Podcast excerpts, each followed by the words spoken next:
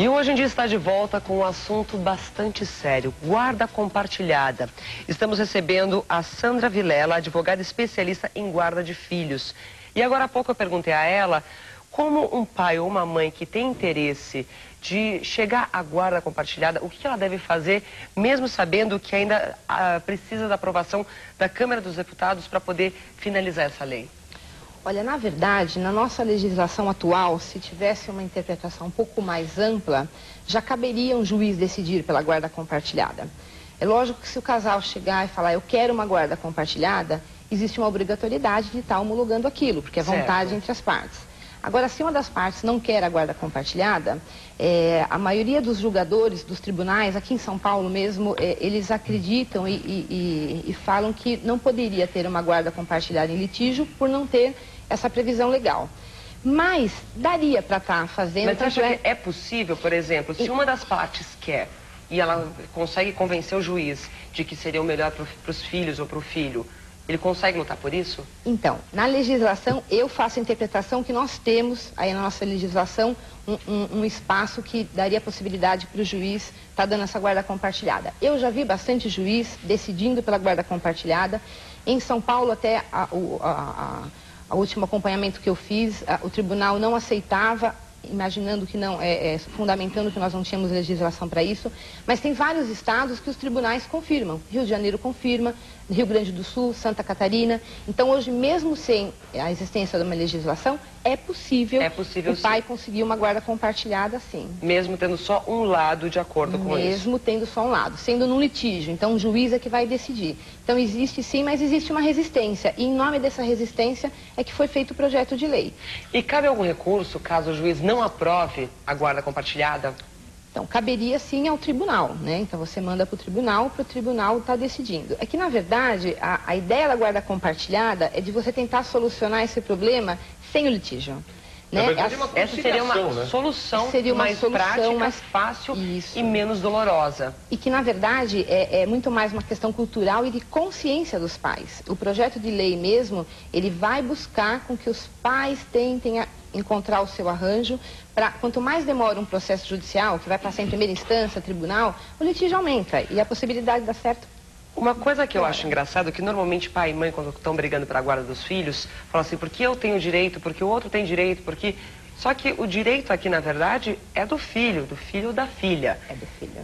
E isso Os... é uma coisa que eu acho que o Rodrigo Dias percebeu muito bem, conseguiu a guarda dos do filho dele, né, Brito? Só que acabou dividindo, pedindo para a guarda compartilhada com a ex-esposa dele. Nós estamos recebendo, além da doutora Sandra Vilela, que é advogada especialista em guarda de filhos, também o Rodrigo Dias e o filho dele, o Lucas, de 12 anos, e eu vou contar um pouquinho da história dos dois. O Rodrigo Dias é mineiro de Belo Horizonte, fotógrafo, jornalista, ele já trabalhou no exterior e se deu bem como paparazzi ao flagrar cenas picantes da princesa Stephanie de Mônaco com seu guarda-costas. Mas isso não vem ao caso aqui, só citar para ver qual é o seu perfil profissional. Separado da mulher com quem teve o filho Lucas, que está com a gente, o Rodrigo teve que brigar pela guarda do menino. Rodrigo conseguiu a guarda única, mas decidiu oferecer a guarda compartilhada à ex-esposa. O conflito judicial estimulou o fotógrafo a criar o projeto de lei da guarda compartilhada e o movimento Paz para Sempre. Aliás, estão aí com uma camisa já eh, incentivando, estimulando que isso seja votado logo e aprovado. Nesse meio tempo, até a mãe do Rodrigo, a Ilka, né? Ilka é o nome dela, teve que entrar na justiça para preservar o direito de ver o neto, hoje com 12 anos de idade. O Rodrigo mantém a guarda compartilhada informal com a ex-esposa e se dedica a estender esse benefício a outros casais separados. E eu quero te perguntar o seguinte: como é que funciona a guarda compartilhada em relação ao seu filho Lucas? Com quem ele fica? Eh, ele tem um quarto na sua casa, um quarto na casa da sua ex-mulher? Como é que as coisas funcionam? Olha, funciona, ele tem dois quartos, tem um quarto na minha casa, um quarto na casa da mãe dele, né? E é interessante isso, um momento bacana para a gente decidir a guarda compartilhada é quando a gente deixa de ter ex-mulher. Isso é fantástico, é um momento muito decisivo. Hoje eu não tenho ex-mulher. É, é, a mãe do Lucas e o pai do Lucas decidindo sobre a vida dele. De certa forma, Isso é, muito importante. é uma conciliação que existe entre vocês, é uma bandeira branca, né? É uma conciliação, mas é, a gente tem que terminar com o mito que guarda compartilhada pressupõe amizade e excelente relacionamento com a, com a ex-mulher. Eu não tenho nenhum, eu não tenho relação de amizade com ela. Mas o que importa agora é gerir a vida do Lucas da melhor forma possível. Eu sou pai e ela é mãe. Nós amamos o Lucas e a nossa forma de expressar esse amor hoje é compartilhando a guarda. E como é que vocês fazem na prática esse compartilhamento? É, é, não é tão complicado assim não. Por exemplo, até em cerca de dois meses nós fomos decidir qual era a orientação religiosa que o Lucas ia seguir. Nós tínhamos um ponto comum que era importante que ele tivesse uma religião, que ele seguisse uma religião. E ele estava frequentando a, a, religião dela já há cerca de dois anos, mas estava achando que gostaria, ele queria experimentar uma coisa diferente. E aí, a partir desta, desse consenso que era importante a vida religiosa para ele, nós chegamos à conclusão que nós tínhamos que conversar. Como o Lucas já está um rapaz de 12 anos, nós chegamos a uma conclusão e ele optou em fazer uma nova escolha. Então é assim que funciona. Agora tem um exemplo assim rápido, né? Lucas está lá em casa, sai de bicicleta, acontece um acidente, vamos dizer assim. Tomara que nunca aconteça, né? Mas está sujeito, criança está sujeito. Uhum. Aquele primeiro atendimento, aquelas resoluções iniciais, é a minha obrigação de pai tomar. Chegou no hospital, aí vai precisar de uma intervenção cirúrgica daquela complicadíssima, aí já entra a consulta à mãe.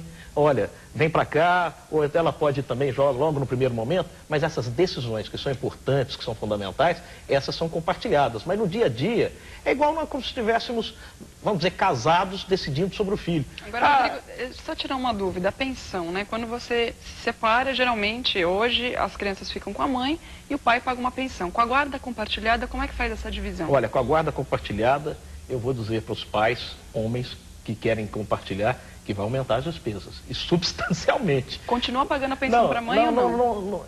Isso depende do que for decidido, do que for conversado. Mas, na verdade, compartilhando tempo, compartilhando responsabilidade, se compartilha as despesas na medida da possibilidade de cada um. Esse é que é o, que, que é o, o real. Agora, não importa se eu vou gastar mais ou se ela vai gastar menos. Porque a obrigação de alimentar, sustentar o filho é a obrigação de, dos dois. Isso independe do pagamento de pensão, porque isso é uma responsabilidade do pai sustentar uhum. o filho. Mas eu vou dizer uma coisa, aumenta. Aumenta, porque se eu via o Lucas a cada 15 dias, eu só via sábado domingo, era aquela coisa. Agora hoje ele está lá em casa, é o tênis novo, é, é o carrinho, é o videogame, são outras, outras coisas que vão aumentando no dia a dia e com o convívio a gente vai gastando mais. Olha, eu acho que já deu para ter uma ideia de como é que as coisas funcionam, que realmente é um avanço, já existe há 30 anos lá na Europa, aqui no Brasil vai ser aprovado agora, só falta lá o Congresso, né? A Câmara dos Deputados, depois a sanção do presidente da República e nós acreditamos que nos próximos meses a guarda compartilhada vai ser aprovada em definitivo no Brasil, porque é preciso pais pais e mães, viu? É preciso que vocês tenham preocupação com o filho de vocês. Se vocês se separaram, não deixem que os seus filhos vivam no meio de uma guerra eh, de interesses entre as duas partes. Eles precisam sim que vocês compartilhem os deveres, as responsabilidades, os direitos e principalmente o carinho, porque senão esse filho poderá eh, nascer no meio de um conflito e lá adiante, certamente ele vai sofrer por causa disso. Obrigado pela presença de todos aqui. Falamos sobre a guarda compartilhada.